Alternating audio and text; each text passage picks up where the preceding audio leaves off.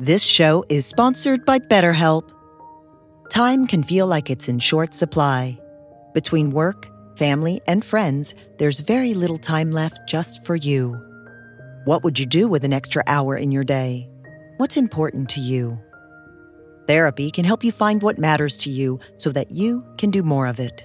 It's a great way to increase self awareness, build a greater sense of purpose, deal with overthinking, and more. If you're thinking of starting therapy, give BetterHelp a try. It's entirely online and designed to be convenient, flexible, and suited to your schedule. Learn to make time for what makes you happy with BetterHelp. Visit betterhelp.com slash be here now today to get 10% off your first month. That's BetterHelp, H-E-L-P dot com slash be here now.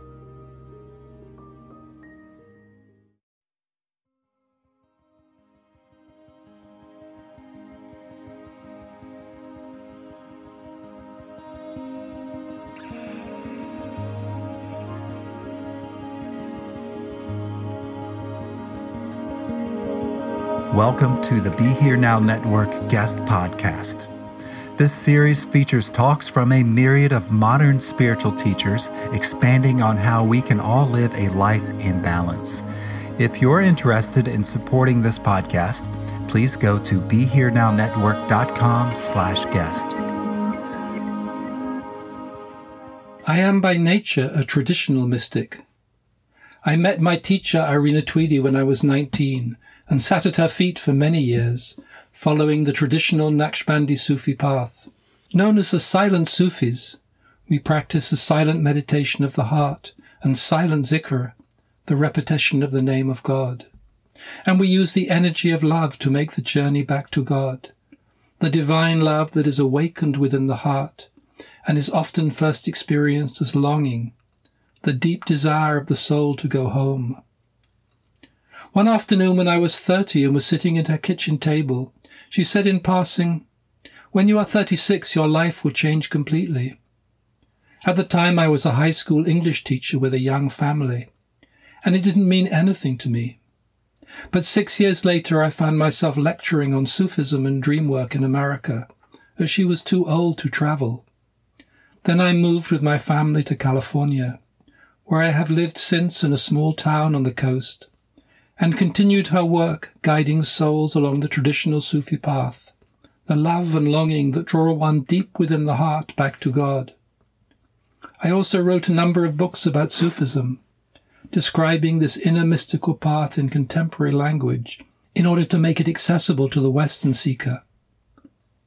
But one day, in the spring of the year 2000, my attention was turned to what I have called an awakening consciousness of oneness, an awakening which I believe belongs not just to mystical consciousness, but to the whole of humanity. Oneness, or the unity of being, is a foundational mystical awareness that belongs to many traditions. And many people have had this experience, have woken up for a moment to see this essential unity. What the poet William Blake describes as to see the world in a grain of sand. Looking at the star-filled sky, immersed in nature, or while listening to beautiful music, they see that everything is one, that the universe is one dynamic whole. But I became aware of the need to bring this awareness into our collective consciousness, not just as an individual experience. And this is of course vitally important ecologically, to recognize how we are part of one interconnected, interdependent living wholeness we call the earth, and how we need this primary awareness what I call a deep ecology of consciousness, if we are to return to a life-sustaining way of being, rather than this self-destructive journey of ecocide that humanity is at present following. This is where my interest in the intersection of spiritual practice and our ecological crisis was born. The understanding that our spiritual practice belongs not just to our individual inner journey, but to our participation in the whole of life, over the past two decades, this exploration of oneness developed into the field of spiritual ecology, which is a spiritual response to the ecological crisis that is threatening the well-being of humanity and the living earth, our common home. Spiritual ecology stresses the interdependent and sacred nature of all of life and sees a return to these foundational values as central to the next stage of human evolution and our shared journey together with the earth. And of course, central to any experience of oneness is love. Love belongs to oneness. Love links us all together in the most mysterious ways, and love can guide our hearts and hands. Love speaks the language of oneness, of unity rather than separation. I have come to believe that the mystical qualities of love and oneness are like seeds we need to help heal and transform the world. Love can open us to our deep participation in the life of the whole. It can teach us once again how to listen to life, feel life's heartbeat, sense its soul. Love and care, care for each other, care for the earth, are the simplest and most valuable human qualities. Love will remind us that we are a part of life, that we belong to each other and to this living, suffering planet. Love will reconnect us to the sacred ways known to our ancestors, as well as awaken us to new ways to be with each other and the earth. We just need to say yes to this mystery within our own hearts, to open to the link of love that unites us all, that is woven into the web of life and then we will uncover the love affair that is life itself, and hear the song of unity as it comes alive in our hearts and the heart of the world. The following talk, Threads of Love, explores this connection between spiritual practice and our ecological crisis from a very personal perspective, that of my own inner spiritual journey, the years spent sitting at the feet of my teacher in a time before climate change became a pressing concern. And then how I responded to the cry of the earth and the need to find a thread to connect this crisis to the inner mystery of creation, her sacred nature. Sitting with my teacher opened me to the wonder of the unseen worlds, and I have felt this invisible presence calling to me in the outer world, and how we need to regain an ancient knowing that belonged to our ancestors. The story of Ram Dass and his guru, Neem Karoli Baba, also resonated deeply and was in my mind when I wrote this piece. It echoes the early years of being with my own teacher, and how she spoke of sitting in the garden of her guru, whom she called Bhai Sahib, in northern India. Like Maharaji, he also lived a simple life, and people came to sit with him in satsang. In the presence of such beings, the unseen worlds are fully present, a place of miracles and the true power of love. Once a tree stood here, and the flowers used to fall to the ground. I was permeated with fragrance, but it is not me. Threads of Love. The other day I awoke from a dream in which I was composing a short poem and writing it on a card. I would like to say I live at the still centre of the turning world, that from dawn to dusk I spend the day in meditation and pray through the night, that I walk with light feet over the high mountain passes. But here, where I live at the edge of the world, it is not like this. This poem makes me want to tell a little of the threads that have been woven into my life and the landscape in which we now live. The first thread began almost half a century ago, with what is traditionally one's birth or second birth, when I first met my teacher, an elderly Russian born woman with her white hair tied up in a bun. With one glance of her piercing blue eyes, I had the visceral experience of becoming just a speck of dust on the floor. It was many years before I understood that this was a foretaste of the path or the process of annihilation of the ego or false self. To quote the Ramayana, the disciple has to become less than the dust on the lotus feet of your guru. Irina Tweedie had just come back from India, where she had been trained by a Sufi master. She sat in his garden in northern India seeking the rootless root, the causeless cause. But as she said, I hoped for instructions in yoga, I expected wonderful teachings, but what he did was to make me face the darkness within myself, and it almost killed me. He also turned her heart awakening her to divine love and the journey of the soul. Because as he said, we are simple people, but we can turn the heart of a human being so that the human being will go on and on where nobody can even imagine it. For many years I sat in her small room in North London beside the train tracks.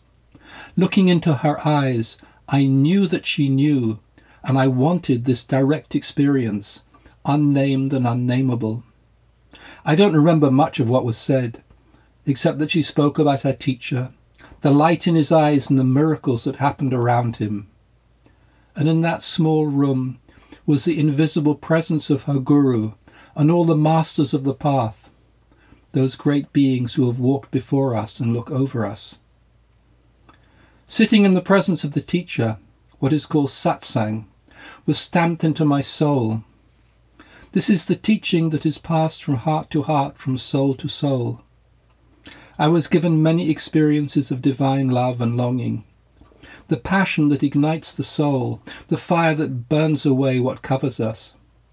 Three years after meeting her, one summer afternoon I had the most intense experience of my life, when I was awakened into the timeless light and infinite space of the self. It left me bewildered, for months knowing neither who I was nor where I existed. But here were bliss and expanses of prayer. For days and nights I would sit in the same place, because where I was there was neither time nor space.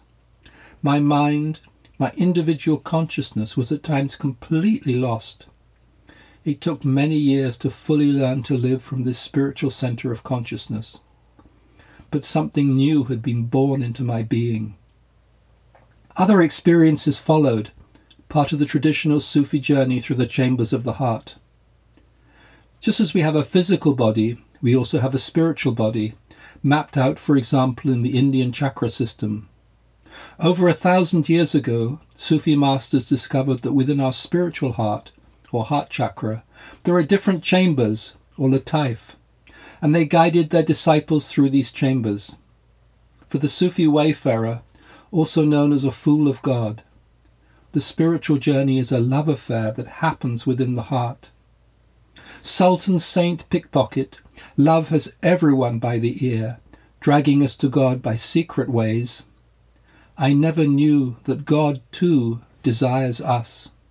From the outer world of the senses, the mind and the ego, we are drawn inward by love and longing, into the mystery of what it really means to be a human being. It is a journey home, back to God, whom the Sufis call the Beloved. The third chamber of the heart, sometimes called the Heart of Hearts, is known as mystery or sirr. Sirr also means secret, and for the Sufis, the greatest secret of creation is that we are one with God. Our beloved, whom we have longed for, is in our heart in such intimacy that there are no longer two, but one. We are with our beloved in complete oneness. This is when the love affair becomes fulfilled, a fulfillment that is tangible, that lives inside of us with every breath. It is intimate, it is oneness, and it is love. It is so tender. Our beloved is our friend, our companion, our lover, who is always with us. Even when we feel alone, our beloved is with us. It is a meeting, a merging of lovers, such as we long for in sexual union, in which we forget ourselves completely. We die and are dissolved in love.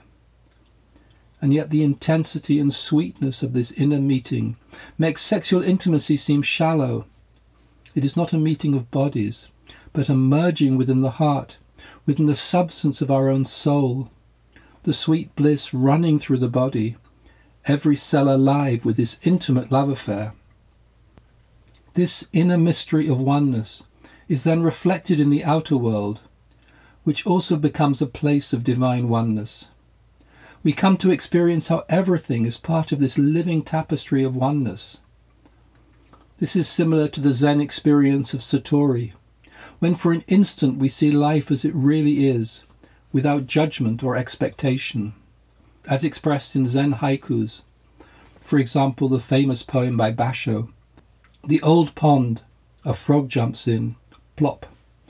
Everything is present in its true essence, what the Buddhists call suchness. What is different in the Sufi experience is the element of love. Everything is felt as an expression of love. Life is a divine love affair. Step out of the circle of time and into the circle of love. We live from this place of divine oneness within the heart and within the consciousness of the world, in which we experience nearness with God and discover our true self, our divine nature, and through which we are able to see things as they truly are. We reconnect with life's essential oneness, the unity of being that underlies all of existence. And then there are a further two chambers, the hidden and the most hidden, the mystical journey takes us into the primal emptiness that is before and after creation. This is an extinction so total that nothing remains. No sense of self, no awareness of oneness, nothing. It is like being absorbed into a black hole that takes everything, even your light. In the words of Rumi, you are a placeless fire, all places burn away in, a whirlpool of nowhere, drowning me deeper deeper. This is the emptiness that surrounds and infuses everything, the primal darkness that is before and after creation. This is the true home of the mystic, the states of non being, the dark silence in which all lovers lose themselves, where one can taste the complete freedom of non existence, and the only knowing is that there is no one left to know. And then, from this emptiness in which all is lost, something emerges. Something is carried to a further shore, beyond even knowing or not knowing. Who or what is drawn into this other landscape is difficult to describe, even with the words of love. This is the land of truth, of what is real, what is most ordinary and most hidden. This was the ancient journey that happened at the feet of my teacher, deep within in states of meditation. Outwardly, I lived a simple life, went to college and became a high school English teacher, teaching Shakespeare and poetry, falling in love and getting married, raising a family. But my inner attention was always absorbed, and often in the evening, when my wife had fallen asleep after reading a bedtime story to my daughter, I would lie down and turn towards the wall in my room and merge within the heart. This was a simpler, more innocent time than the world today. There was no internet or social media. It was long before the strange, distorted world of Zoom, where pixels pretend to be people. People found their way to the teacher through word of mouth or chance encounters, as they had for centuries. Climate change was not much known. The meadows still had wildflowers. The seas were not filled with plastic. The outer dramas of the world hardly impacted the room where I sat with my teacher, just as it was when she sat with her guru in his garden, full of the smells and sounds of India. And before, when he sat with his teacher, his Guru Maharaj. Her room was full of other unseen worlds and the mysteries of the heart. Spiritual practice takes us into our innermost nature, to the consciousness of the self, which is also a state of being. Here we find the peace and love of our divine nature, taste the bliss that belongs to the soul. Having passed beyond the veils of illusion that cover us, traditionally we then rest in this timeless reality, awake to the moment, aware of our interconnection with both the seen and unseen worlds. Most simple and ordinary, it is also a hidden secret, belonging to life's primal mystery. Now, after a lifetime spiritual journey, it is these states that call to me.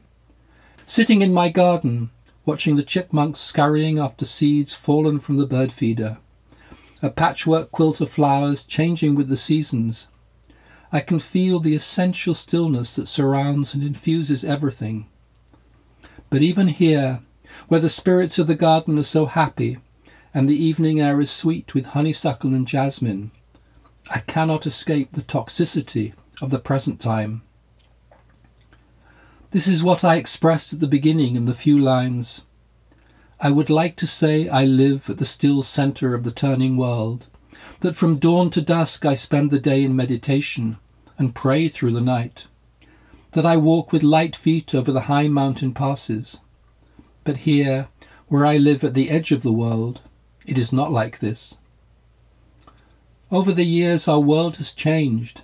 It has become a harsher, broken world, full of conspiracy theories and the distortions of social media, climate crisis and the very real possibility of social breakdown.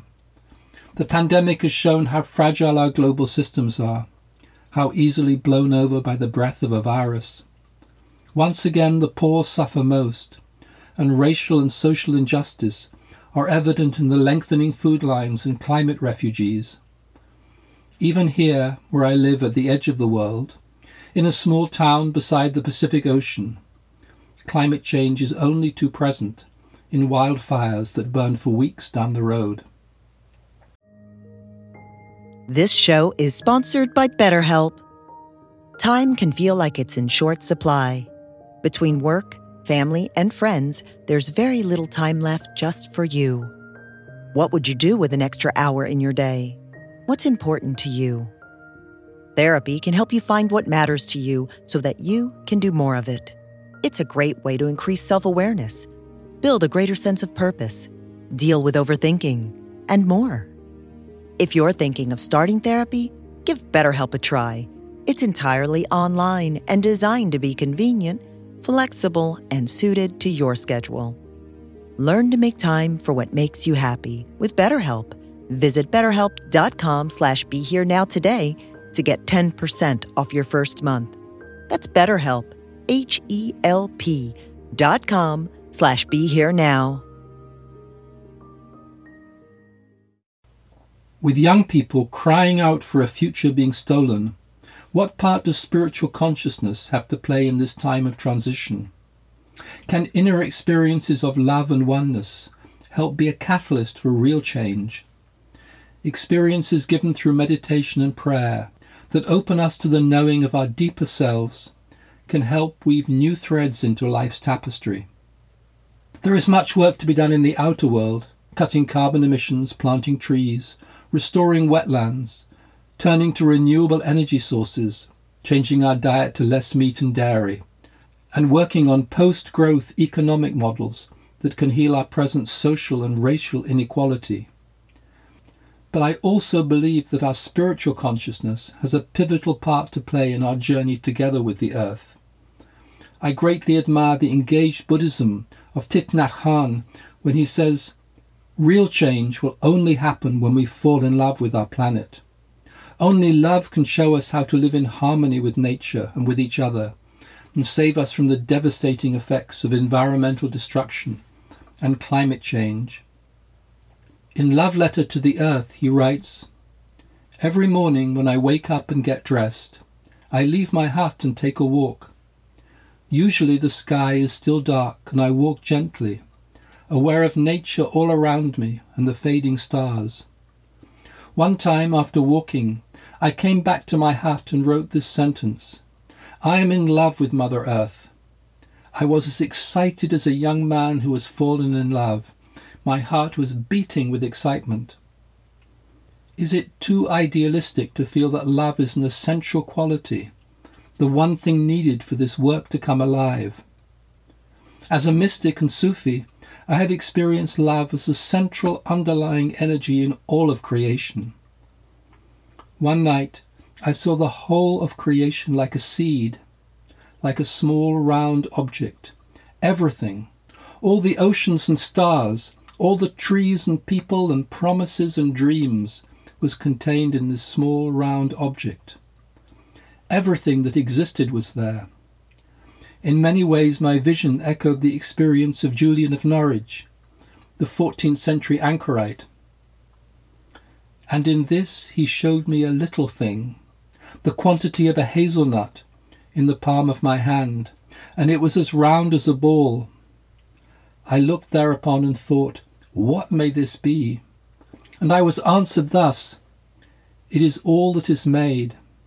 And I marvelled how it might last, because it was so small. And I was answered, It lasteth and shall last, for that God loveth it and everything hath being by the love of God. In my own experience, I was with God, experiencing the world as a small dot containing all of creation, all the birds, butterflies, plants, and people. Then seeing all the stars, galaxies, flowing out of God in an energy field of love, endlessly outpouring without diminishing. In the last years, I have come to see that we are the children of a civilization that has lost its way, that has put financial profit before well being, and is pathologically destroying its own ecosystem.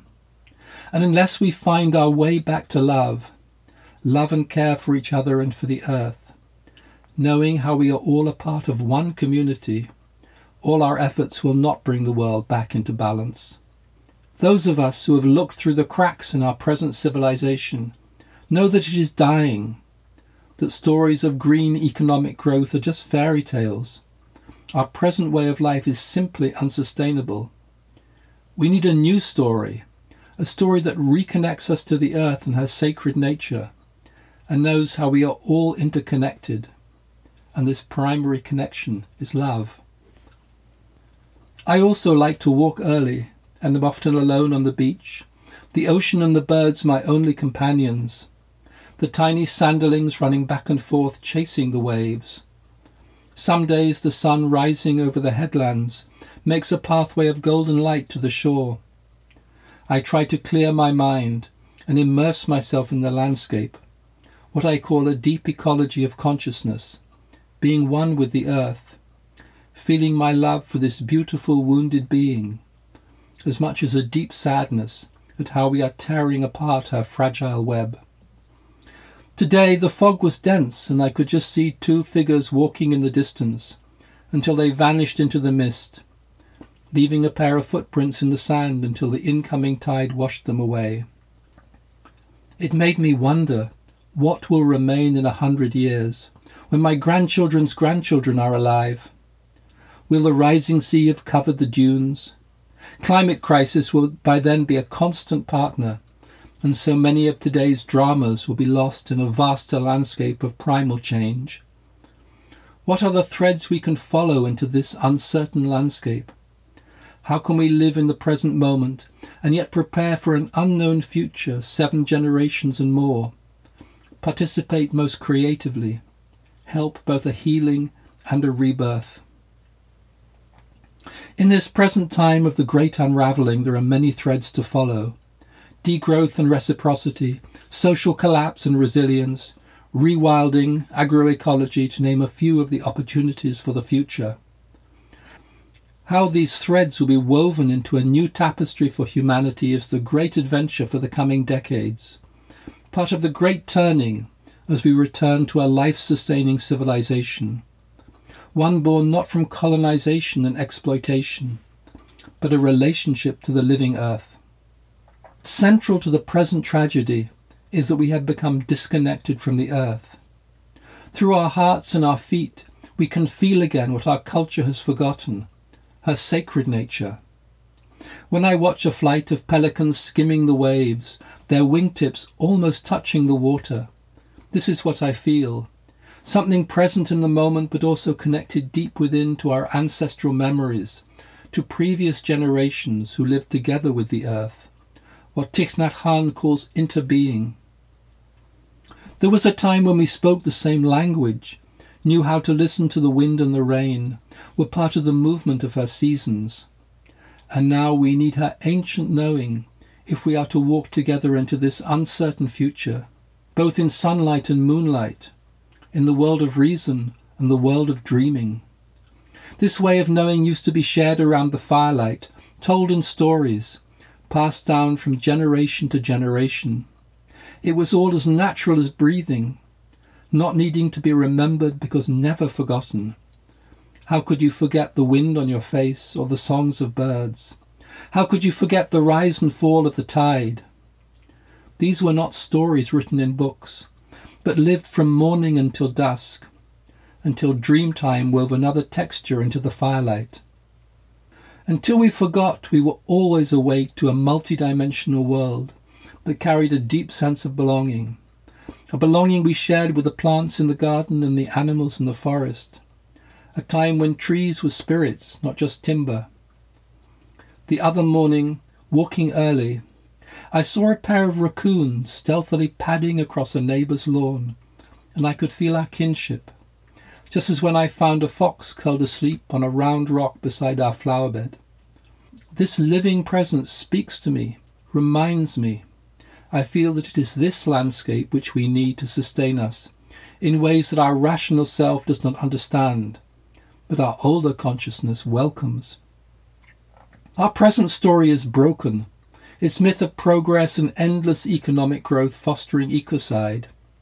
Nature, in both her beauty and violence, is calling us to return, to rejoin the great conversation where the wind and the stars still speak to us. As we travel this liminal landscape between stories, between civilizations, and experience the primal insecurity of a civilization unraveling, we need to feel that we belong, not to a political ideology, a race, nation, or some conspiracy theory, but to the living presence that has sustained us for thousands of years. Back to when we journeyed as small groups of hunters and gatherers, back to when we spoke the same language as the animals and plants. Then we were awake with all of our senses, with ceremonies and dreams attuned to both the seen and unseen worlds, long before we settled the land and then forgot it was sacred.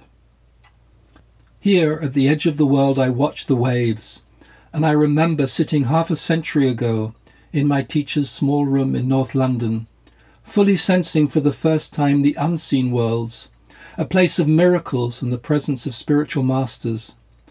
I wonder how we can have forgotten our spiritual heritage, those masters and beings of light who are here to help us and help the earth to help us plant the seeds for a new civilization, a civilization born from oneness and love that honors our connection to the living earth. I know that we need to return to what is essential, even as we water these seeds with our tears for how we are betraying the earth. I know that the spiritual quest is not something separate from life, but woven into the original instructions that were given to the earliest wisdom keepers meditation, prayer, the mysteries of the heart and the wonder of creation, its beauty and wisdom, are part of a great tapestry that stretches to the stars and beyond. And those of us who belong to love, who care for the earth, can begin to weave into this tapestry a new thread that contains the colours of the next era.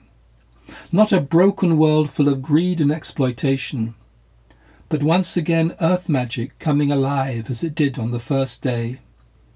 And maybe, one day far into the future, the heart of the world will open and start to sing as it sang for our ancestors long ago.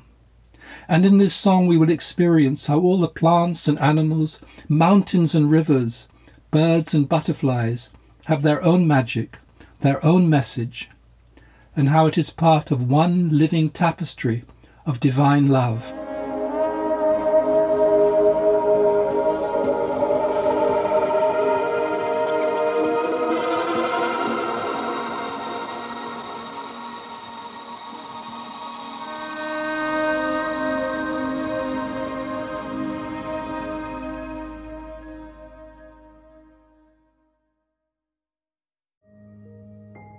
This show is sponsored by BetterHelp. Time can feel like it's in short supply. Between work, family, and friends, there's very little time left just for you. What would you do with an extra hour in your day? What's important to you? Therapy can help you find what matters to you so that you can do more of it. It's a great way to increase self awareness, build a greater sense of purpose, deal with overthinking, and more. If you're thinking of starting therapy, give BetterHelp a try. It's entirely online and designed to be convenient, flexible, and suited to your schedule. Learn to make time for what makes you happy with BetterHelp. Visit betterhelp.com slash be here now today to get 10% off your first month. That's BetterHelp, H-E-L-P dot com slash be here now.